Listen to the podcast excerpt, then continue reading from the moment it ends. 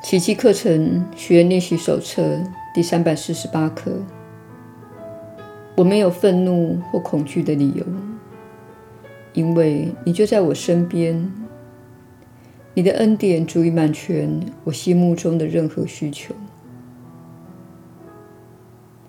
亲爱的天父，愿我记得你就在身边，我毫不孤单。你以永恒的爱环绕着我，除了安享你的圆满平安及喜乐以外，我没有理由闹任何的情绪。我为什么需要愤怒或恐惧呢？最安全的保障就在我的周围，有你的永恒许诺与我同行，我怎么可能会害怕呢？环绕着我的是完美的无罪本质。你在完美如你的神圣中创造了我，我还有什么需要畏惧的呢？凡是上主要我做的事，只要有他的恩典，必然游刃有余。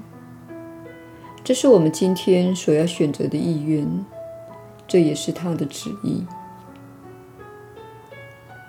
耶稣的引导，你确实是有福之人。我是你所知的耶稣。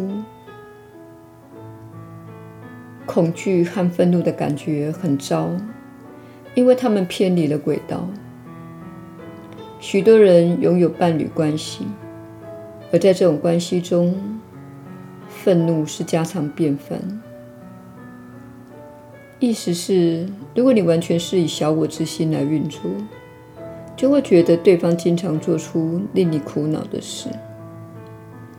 由于小我的粮食就是批判，他只能靠批判为生，所以不得不批判。这也导致你始终处在痛苦的状态，因为你不断被推向分裂而远离爱。许多人在亲近的关系中，也经常处在批判的状态，像是我的母亲总是这样做，我的儿子总是这样做。要你不批判是很困难的，因为小我的预设模式就是批判和分裂，因此你必须透过自我教育而选择不批判，以此作为你的祷告。以及显示了你了解爱是如何展现自身的。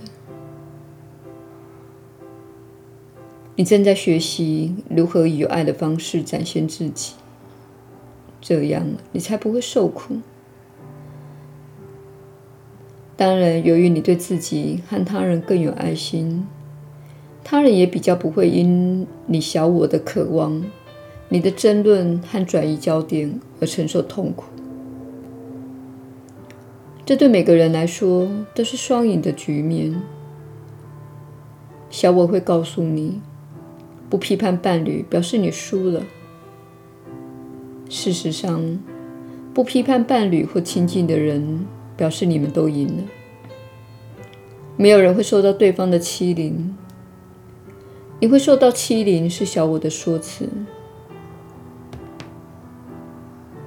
当你不再批判。你将你周遭的每个人及每件事产生更深的连接，这会使他们与你更加亲近，因此对你更有爱心，你也对他们更有爱心。我是你所知的耶稣，我们明天再会。